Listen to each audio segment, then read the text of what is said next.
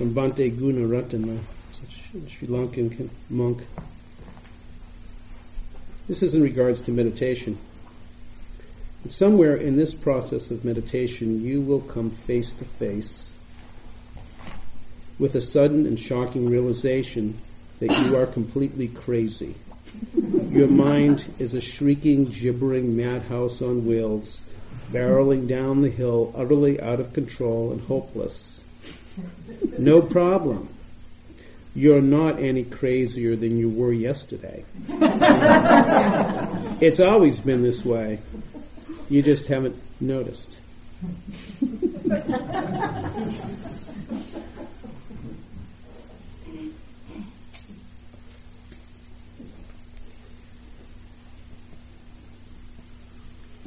This is an incredible uh, journey that we are embarked upon here in these days.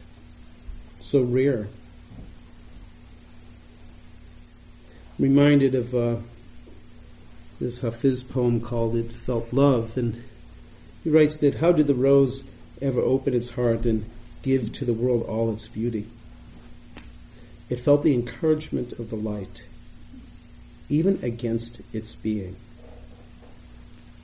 It felt the encouragement of the light even against its being. Otherwise, we all remain too frightened. Otherwise, we all remain too frightened. As we are working within this practice, bringing in the light of awareness that's in many ways encouraging, just like the rosebud, encouraging us at times, though it may feel against our own being. But yeah, the payoff is that perhaps we'll otherwise just remain much too frightened in our lives. This journey of going inside is an arduous journey and one that's often not taken. I'm always uh, amazed with the words of St. Augustine written in the year 399 AD. It's a long time ago, 399. Yet he writes that people travel to wonder at the height of the mountains and at the huge waves of the seas. People wonder at the long courses of the rivers, the vast compass of the ocean, wonder at the circular motion of the stars, and then they walk right past themselves without ever wondering. Walking right past themselves without ever wondering.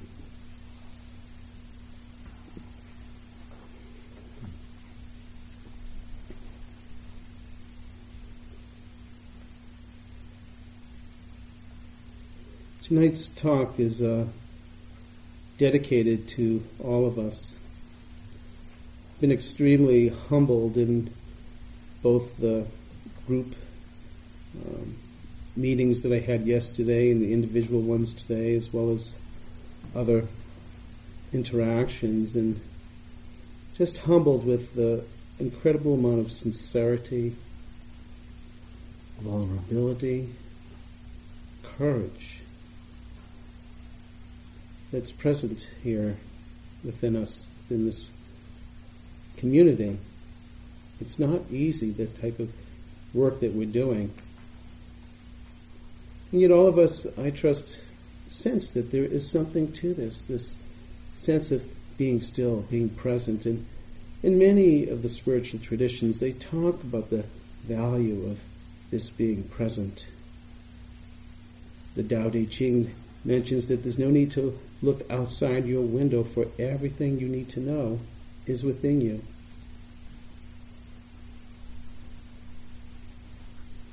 St. Isaac of Nineveh lived in the 7th century, a Christian mystic in the country of Iraq. He writes, Be at peace with your own soul, and then heaven and earth will be at peace with you. Enter eagerly into the treasure house that is within you, and you will see the things that are in heaven. For there's one single entry. This ladder that leads to the kingdom is hidden within you. So dive, dive into yourself, into your being, and there you will discover the stairs by which to ascend. Diving deep into our being. There we will discover the stairs by which to ascend.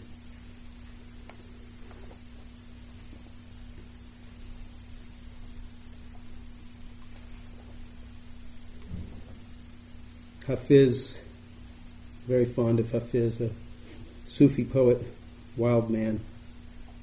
He writes, for three days, not many teachers in this world can give you as much enlightenment in one year as sitting all alone for three days in your closet. That would do. that means not leaving. Better get a friend to help you with a few sandwiches and a chamber pot. No reading in there or writing poems. That would be cheating. Aim high for a 360 degree, degree detox.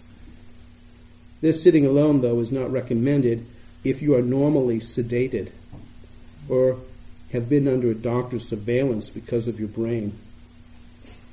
Dear one, don't let Hafiz fool you. A ruby is buried here. A ruby is buried here.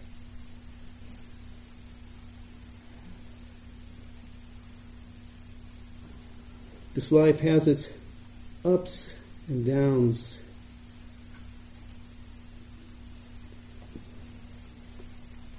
I like to sometimes use poetry to just point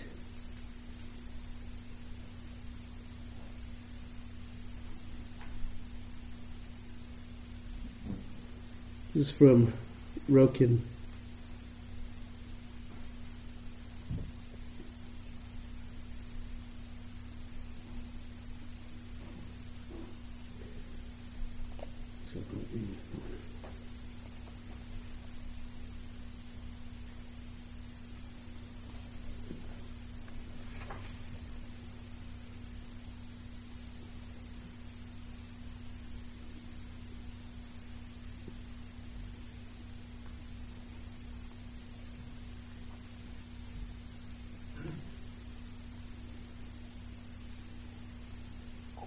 Well, maybe I'm not going to read Ryokan. I'm not finding what I want to read here right now.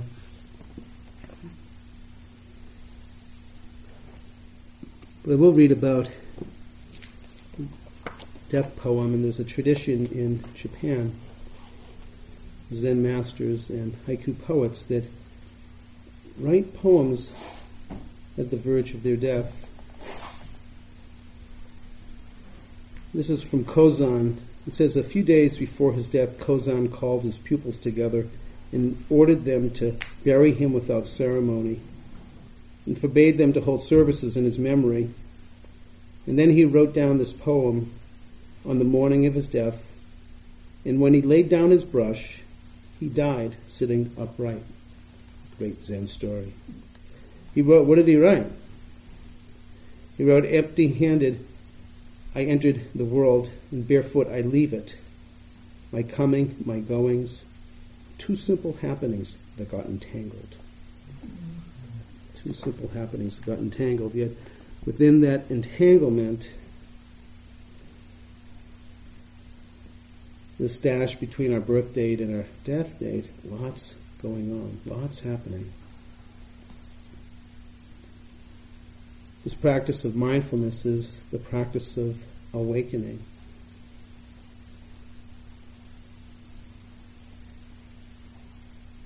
I'm always amazed of uh, the story of the Buddha that I know many of us know. It was mentioned in his uh, 29th year as if waking up from a dream. And I think we all can relate. Sometimes you wonder, like, how could he not see old age, disease, and death, not until he was 29 years old, but perhaps to some of us we haven't even fully recognized that yet. It seems at times it takes the first 50 years or more of our lives to finally individuate and to see who it is that we've become, and then with horror and shock, um, we begin the journey of untangling the tangle. Winston Churchill once said that uh, that we get the face that we deserve by the time we're 50. However, as we look at our elders, we can see that their faces begin to turn much more baby like, softening, and ease.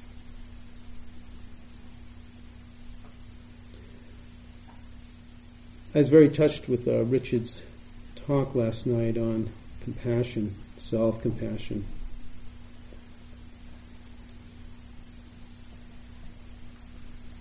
In my own personal experience working with so many people, it really feels that the most rampant epidemic is this lack of compassion that we have for ourselves. And often we would not, the way that we treat others, very little of the time do we treat ourselves with the same type of compassion. But perhaps at times, if we ever spoke to others the way that we speak to ourselves, we may not have that many friends.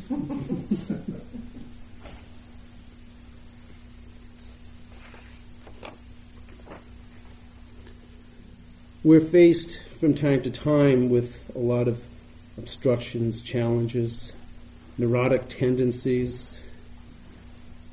The Buddhists call it three great fires of greed, hatred, and ignorance.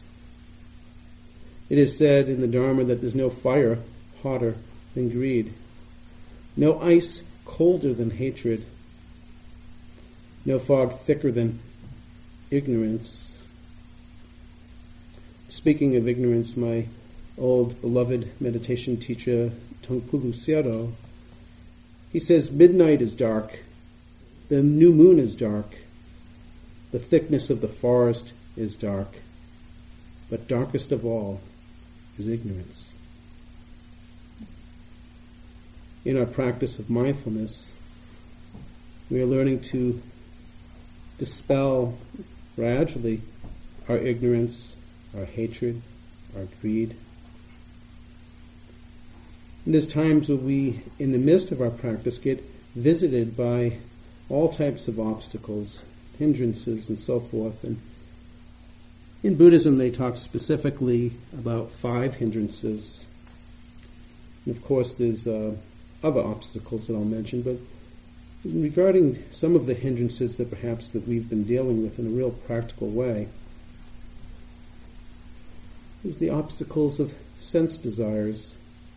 Well, if only the the dal was a little spicier. If only this, if only that. If I can only have this or that. If only my meditation would be better. We at times get gripped with this sense of not being okay with the way things are in the moment wanting something different is such a profound source of suffering and leads us to a lot of distractedness in our meditation. It is perhaps very skillful to recognize that when this sense of wanting it to be different arises, that we bring the light of awareness to it. Oh, here I am, wanting it to be different. And we'll notice the texture of that quality when we bring mindfulness to something that we were formerly not mindful about in that moment, the wanting it to be different potentially dissipates the recognition of the wholesome factor of awareness. Another common obstacle, challenges are anger. Seen from another light, though, it can also show us exactly where it is that we are stuck. Perhaps there is a way here to work with this anger upon its recognition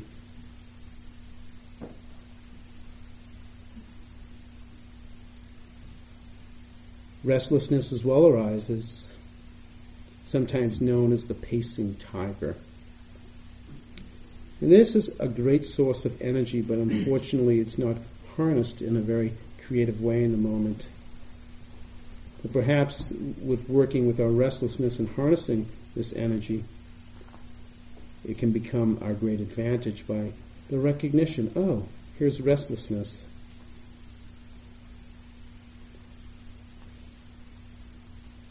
sloth and torpor. I love those two words. Mm-hmm. One of the meditation teachers at Spirit Rock, he he he he called that like a it's the name of a law firm called Sloth and Torpor. I was blessed. Sloth and torpor, something we all perhaps know about. Tired, sometimes resistance of what's coming up in our bodies or in our minds. Sometimes the sloth and torpor is related to our balance. So many of us are afflicted with living out not within our own natural circadian rhythms of life, with artificial lighting, with our propulsion of going 24 7, 365, always on. Many of us lose a sense of balance when we're tired. We have to often keep on doing. Leveling out, finding our balance, knowing when it is time to rest the body, knowing when it is time to be awake. The fifth hindrance is doubt. Many of us at times get afflicted with this. Does this practice really work? I'm not getting anywhere. It's important to note while we're practicing that if doubt arises, that here is doubt. The mindfulness factor of awareness arises in that moment. Doubt is here. Oh, doubt.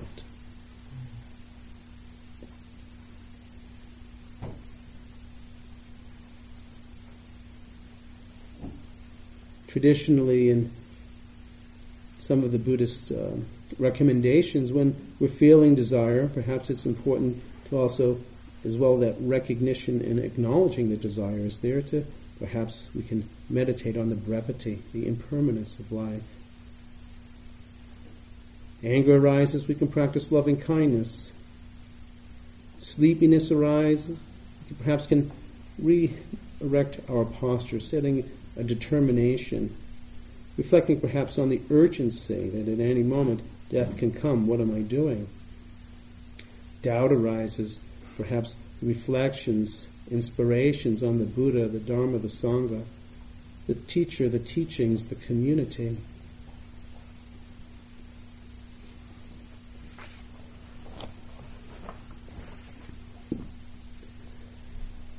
Taungpulu Sayadaw talks about that one of the great sources of suffering is that we cannot conquer impermanence. Because we cannot conquer impermanence, we cannot control it, there is suffering. So much suffering, we have to wonder, why do we do it? And Hafiz says, now that all your worry has proved to be such an unlucrative business, why don't you just find a better job? Oh no. Why don't we find a better job? But we live with a lot of fear. It's amazing in our country we now have kind of a fear meter, certain colors, certain amounts of fear. Billions of dollars are spent on home security. We live with a lot of resentment and envy, boredom, judgment, lack of compassion for ourselves, to others.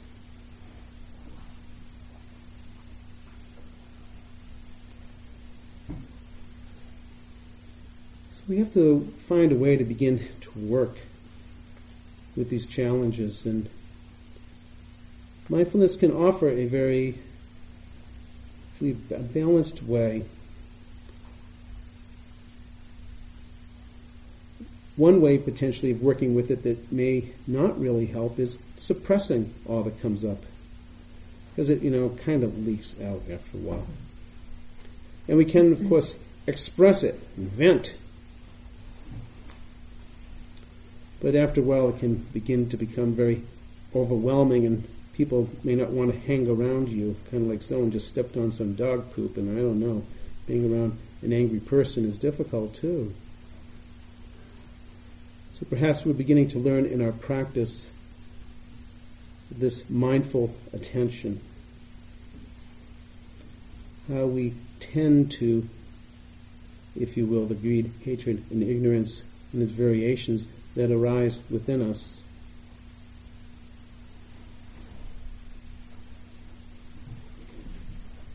There's certain words of wisdom I want to also share with you from Taungpulu Sayadaw about what can support us in our practice.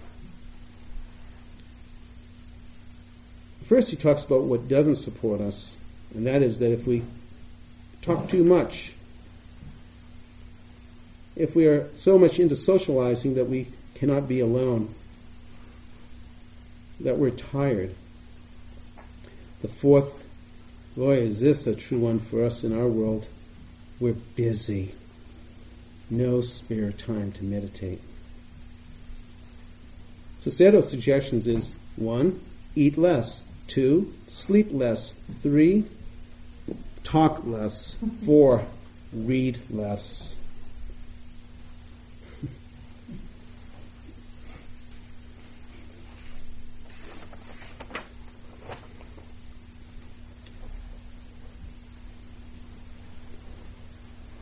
Like to speak to some allies, more allies besides the noble silence that we've been talking about earlier, but allies that can help support us in our practice. The Buddha recommended the cultivation of the seven factors of enlightenment, and I'd like to just go over them very briefly. And the first and the foremost one is mindfulness, cultivating attention. to maybe speak about that, I want to just uh, read a little thing from Dr. Seuss from the places you'll go. Because I'm afraid that sometimes you'll play lonely games too, games you can't win because you'll play against you. All alone, whether you like it or not, alone you will be something quite a lot. And when you're alone, there's a very good chance that you'll meet some things that scare you right out of your pants. There are some down the road between hither and yon that can scare you so much you won't want to go on. But on you will go. And though the weather be foul, on you will go, though the Hakken-Kraks howl. Onward up many a frightening creek, Though your arms may get sore and your sneakers may leak, on and on you'll hike, and I know you'll hike far and face up to your problems wherever they are. You'll get mixed up, of course, as you already know. You'll get mixed up with many strange birds as you go. So here's where the mindfulness comes in. So be sure where you step, and step with care and great tact.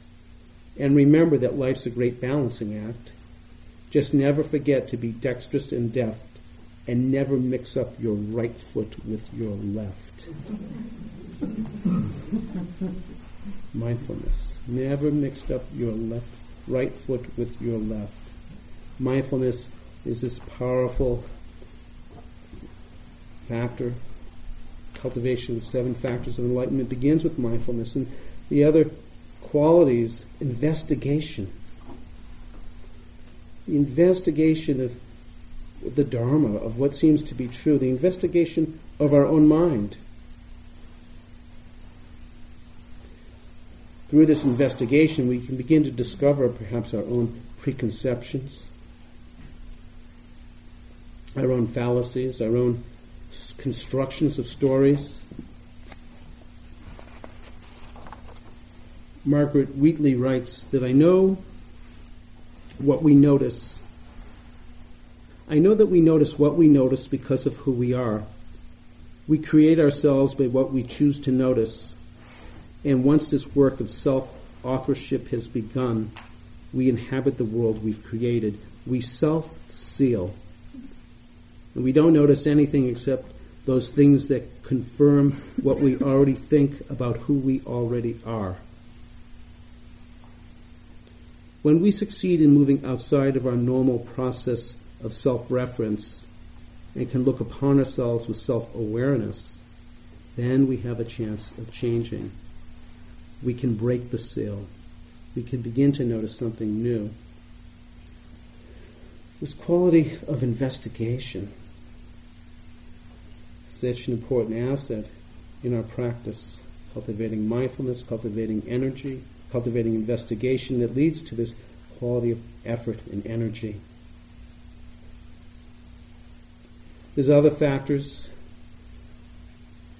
develop along the way of some rapture, tranquility, concentration, still pointedness of mind. And perhaps the most supreme quality that is related and associated with wisdom is this quality of equanimity, the deep, wise understanding of the way things are. This is not disassociation or complacency. This is a wisdom that's based on the understanding of dissatisfactoriness, impermanence, insubstantiality. It's understanding of the rising and falling, phenomena both of mind and body.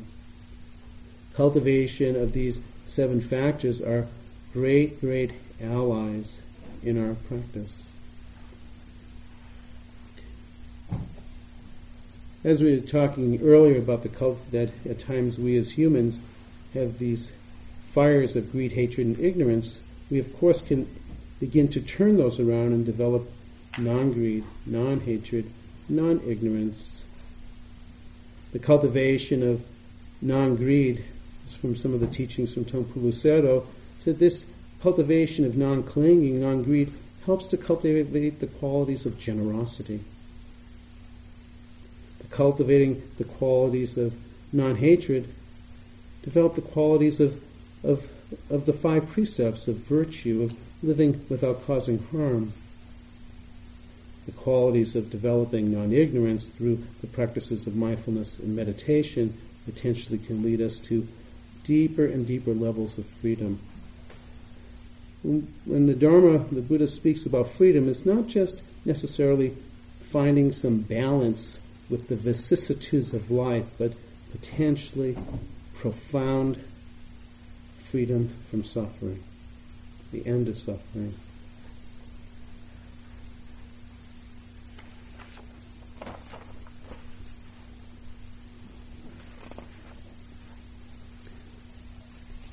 In our efforts to try to become free of suffering, there's times where we can try too hard. Sometimes we have to we think that we have to be made of the right stuff to be a meditator. So here's a little thing about the right stuff.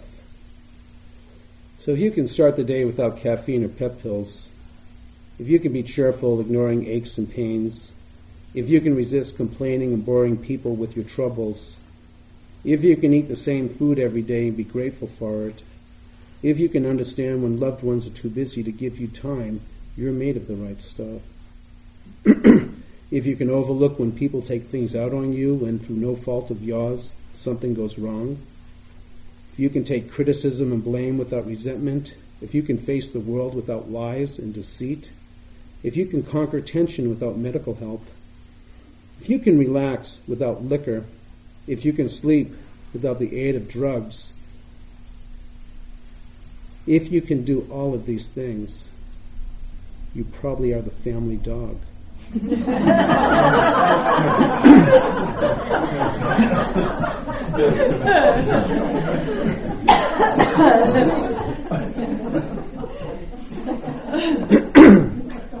Being made of the right stuff.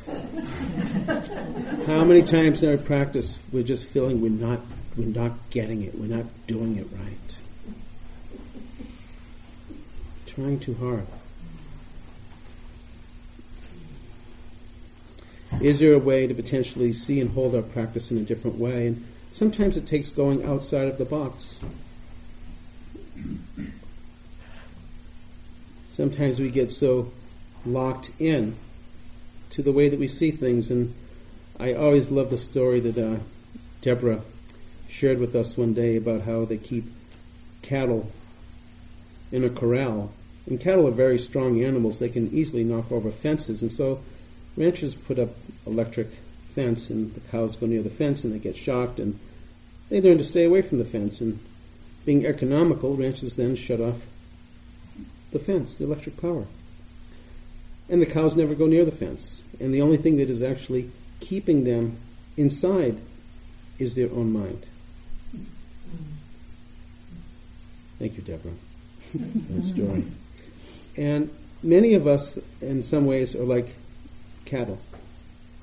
Now, interestingly enough, in one of the suttas of the Buddha called the Bovine Sutta. I kid you not. I kid you not.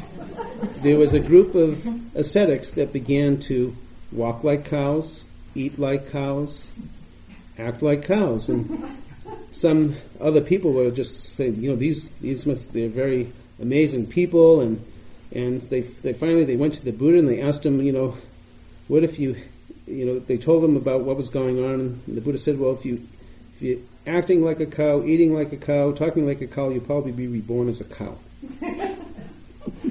the Bovine Sutta. So, right view, right understanding, applying our mind to the practice, centering it upon the fires that are burning within us, within our own greed, hatred, and ignorance. And where are they burning? From the Dharma point of view, they're burning in what is seen, what is smelled, what is heard, what is tasted, what is touched, and what is thought.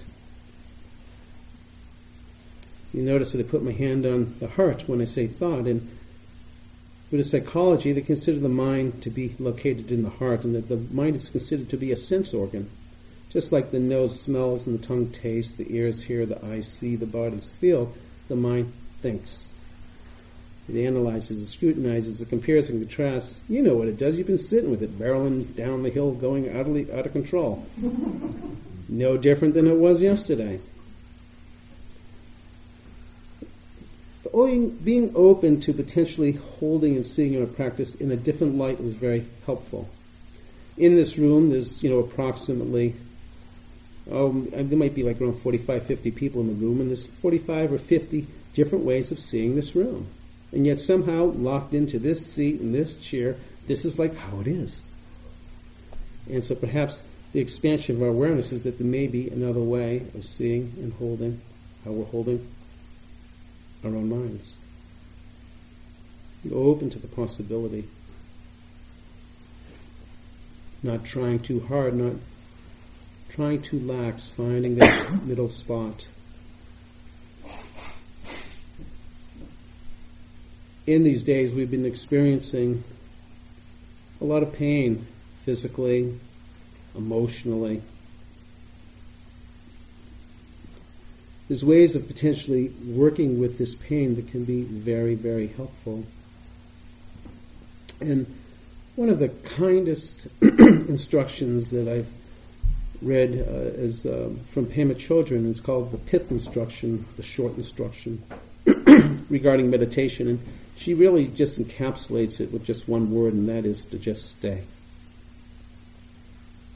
Stay. And learning to stay with ourselves in meditation is like training a dog. And if we train a dog by beating it, we'll end up with an obedient, but very inflexible and rather terrified dog. The dog may obey when we say, stay, come, roll over, sit up, but it'll also be neurotic and confused. By contrast, training with kindness results in someone who's flexible and confident and who doesn't become upset when situations are unpredictable and insecure. It's beautiful. By contrast, training with kindness results in someone who's flexible and confident, who doesn't become upset when situations are unpredictable and insecure. So she goes on to say, whenever we're wandering off while we're meditating, we can gently encourage ourselves to stay. Experiencing restlessness? Stay. Discursive mind? Stay. Fear and loathing going out of control? Stay. Aching knees, throbbing back? Stay. Hmm, I wonder what they're going to have for lunch. Stay. What am I doing here? I can't stand another minute of this stuff. Stay. And I heard this from a few interviews today. I can't stand another minute of this. When are they going to ring the uh-uh bell? Stay. This is how we cultivate steadfastness. This compassionate stay. Staying with ourselves. This is such hard work, hard, hard, hard work and hard work. And there's ways potentially that we can utilize Trungpa Rinpoche is sometimes talking about like like you use manure that you put in the garden that potentially we can work with our, as he would call it, our neuroses, our unwelcome guests, as Rumi would call them. Many different traditions. This way, there's a perennial wisdom that talks about the possibility of using what comes up inside us as part of our practice. This is extraordinarily radical. Pema writes here further in the book When Things Fall Apart, she goes, generally speaking, when we regard discomfort in any form, it's usually considered as bad news. But for practitioners or spiritual warriors, people who have a certain hunger to know what's true, feelings like disappointment, embarrassment, irritation, resentment, anger, jealousy, fear, the whole list, instead of being bad news, are actually very clear moments that teach us where it is that we're holding back. They teach us to perk up and lean in when we feel we'd rather collapse and back away. They're like messengers that show us with terrifying clarity exactly where it is that we are stuck. Beautiful way of being able to hold this like messengers showing us with terrifying clarity exactly where it is that we are stuck. This moment's the very perfect teacher, and lucky for us, it's with us wherever we are.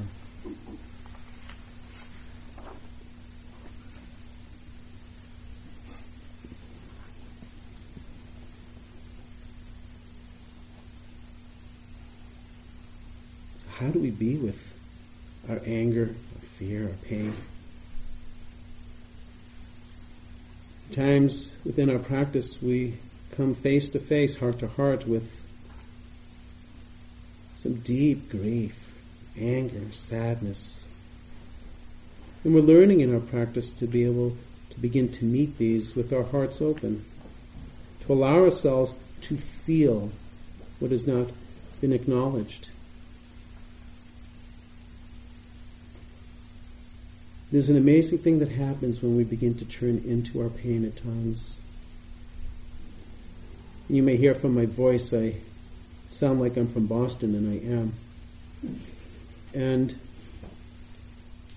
in the wintertime, you drive in snow, and often you get into skids. And as an early driver, when I was young, whenever I got into a skid, my impulse was to turn away from it because it scared me, and I wanted to get away from the skid, and yet the more I turned away, the more I skidded out. Till one day my father said to me, Bob, if you want to get out of the skid, you got to turn into it.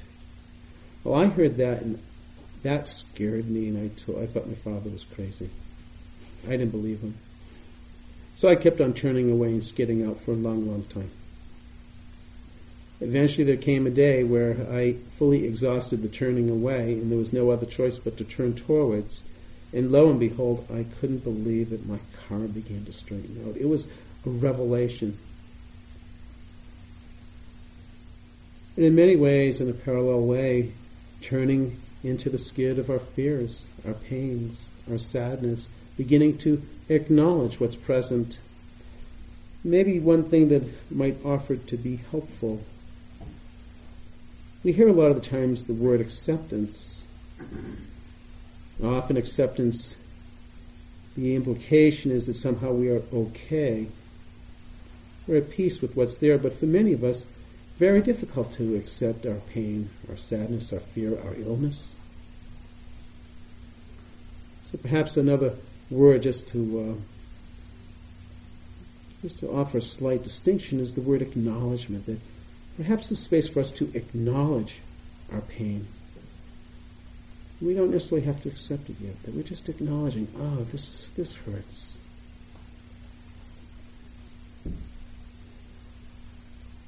And we've heard through the ages about all I need to do is just let go. Just let go of this pain. You know, if we knew how to let go of the pain, we would have done it years ago. Perhaps the letting go also is a word that can confuse us at times in our practice, and perhaps a better word is to let be. To feel into what's present and acknowledging it, letting it be. I sometimes consider mindfulness to be akin to like the sky that is made of air. And no matter what type of storm enters into the sky, the sky just gives room for the storm, whether it's a category one or up to a category five hurricane even. The sky just gives the space for the storm to run its course. And because of that spaciousness in time, that category five dwindles into a category four, three, two, one. It's because of the immensity and the spaciousness of the sky that gives space to whatever arises will eventually pass away. One of the powerful teachings of the Buddha is that whatever is conditioned, whatever comes into being, this even applies to the weather as it's rising and it's passing. As we give space to what arises within us, acknowledging, letting be with our fear, our pain, our sadness, if we feel some stability inside for us to do this, the other aspect that I'm going to come back to in just a few moments is the aspect of also knowing to take a step back, this practice of self-compassion. I'd like us just to reflect upon as we hold our practice being at times visited by the unwelcome guests. Is there a way to begin to acknowledge what's present, to let it be, letting it run its course? Jennifer Welwood writes, willing to experience aloneness. I discover connection everywhere. Turning to face my fear, I meet the warrior who lives within. Opening to my loss, I gain the embrace of the universe. Surrendering into emptiness, I find fullness without end for each condition that I flee from, it pursues me. In each condition I welcome, transforms me. That's the punchline. Each condition I flee from pursues me, while each condition I welcome transforms me.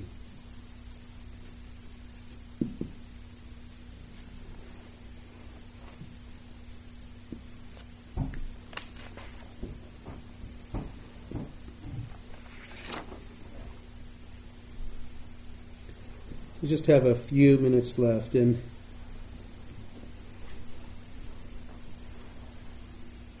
I just want to mention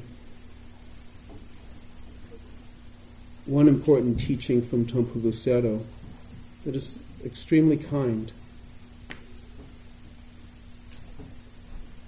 He actually wrote a really, um, actually, I don't think he wrote this, but I think uh, he gave a discourse and people transcribed it on the foundations of mindfulness, and it just goes into like each of our senses. If you have greed in the eyes, greed in the ears, nose, so forth, and then it goes to anger, goes to ignorance. But what he's talking here that's really important to me says that when you become aware that you have greed arising within you, or hatred or ignorance, if you know that's arising, you're gaining knowledge. This is a very, very important point. And it's also incredibly loving. If we become aware that greed or hatred or ignorance is arising within us and we know it, we're accumulating knowledge. That knowing is a factor, is a mental factor of mindfulness. It's already beginning to change because of the awareness. Taungpulu Sayadaw would challenge us sometimes to say, what's worse, a person that's killing people and they know that they're killing them, or they're not even aware of it? And I thought, you know, those that aren't aware of it because, you know, at least they're not doing it with intention. And he says, well, you know, actually, if you're not aware of it and you stay not aware of it, you're going to kill till the end of time. But if you're aware of it, someday you'll realize what you're doing and you'll stop. It's cultivation of knowledge. When we become aware, greed, hatred, or ignorance arising within us in that moment, that is a mindfulness factor. That's a knowledge. That's a knowing. In time, potentially, these fires will begin to dissipate through our knowledge, through our wisdom.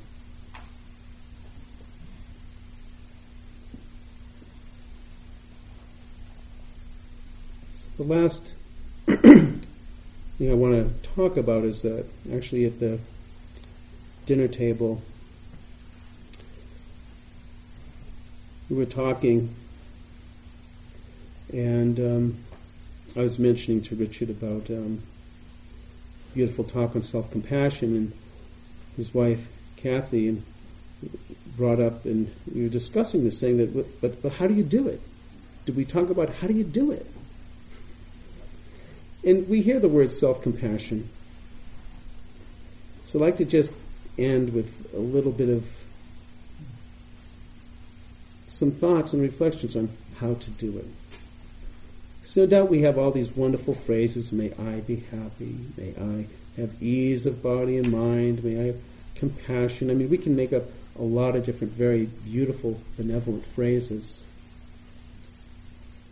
And as I was actually talking with one person earlier today, that struggle can say the phrases, but it doesn't mean anything to me. I can't feel it. I think this is a, a common occurrence with us, and sometimes even the opposite arises. We feel more self loathing. One of the ways that I work with it is that it is beautiful to say the phrase, but from hearing the phrase or saying the phrase out loud, to begin to feel into those words and what would it be like to actually have an experience of those words into our own hearts. And this perhaps is part of our own struggle, our struggling like a labor a birthing into the discovery of opening our heart that we could actually touch it with some kindness, with some compassion. So I'd like to just uh, offer us in our practice from time to time as we consider the quality of self-compassion, what would it be like, as well as saying those phrases, to begin to try to sense into feeling it. Almost like a blind person with the braille or with the cane finds their way. It's a way of us have, working, feeling into this discovery of this experience of opening into the heart with compassion. And when we consider in our life up till now, as we look back in our past, we've done a lot of different things some skillful, some not so skillful. Know many of us live with some shame, regret, dread, our old wounds. May we reflect upon that all of our past of this life has led us indeed to this moment here in this room as we hear these words right now. May there be a spirit of reconciliation what has happened in the past has led us to this moment. So let's just sit for a few moments. Just sensing in. This is a sensing in.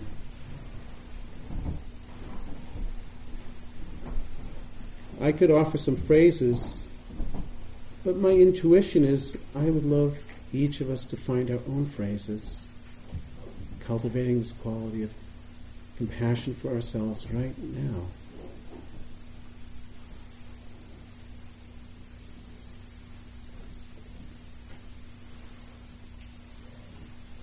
Feeling into the heart.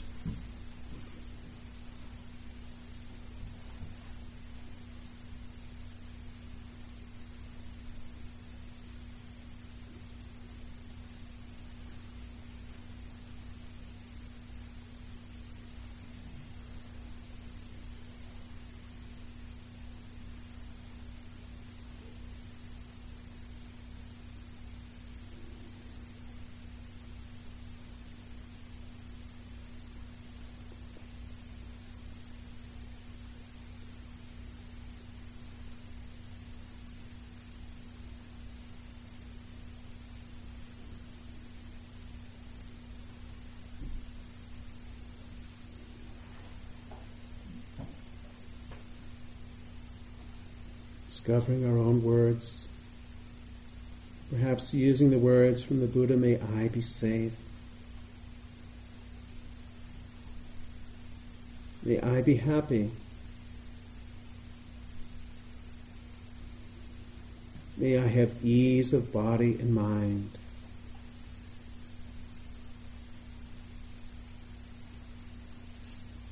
May I know peace.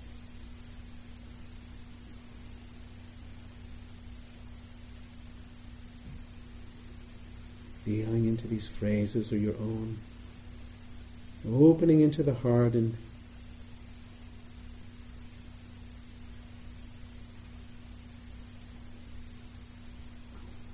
May we all know the peace of the Buddha.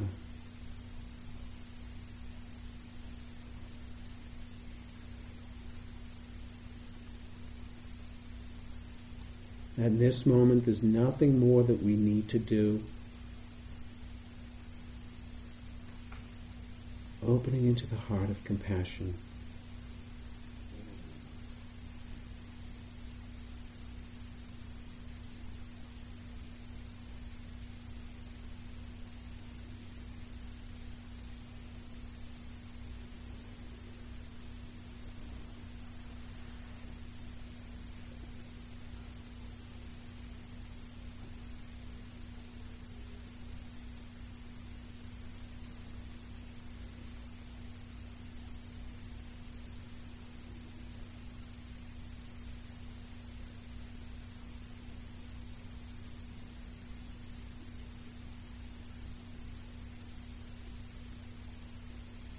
I'd to just gently end with one last reading from the Velveteen Rabbit. What's real? asked the rabbit one day. Real isn't how you're made, said the skin horse. It's a thing that happens to you. When a child loves you for a long, long time, not just to play with you, but really loves you, then you become real. Does it hurt? asked the rabbit. Mm, yes, sometimes, said the skin horse. He was always truthful. But when you're real, you don't mind being hurt. Does it happen all at once or bit by bit? asked the rabbit. It doesn't happen all at once, said the skin horse. To become real takes a long time. And that's why it doesn't often happen to people who break easy or who have sharp edges or who have to be carefully kept. Generally, by the time you reel, most of your hair has been loved off, and your eyes drop out, and you get loose in the joints and very, very shabby. But these things don't matter at all, because once you're real, you can't be ugly, except to people who don't understand. And once you're real, you can't become unreal again. It lasts for always. And we all be at peace.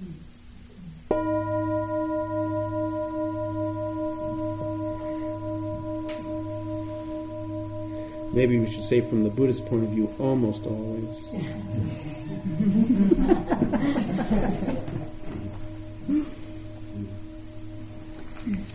Believe the walking practice.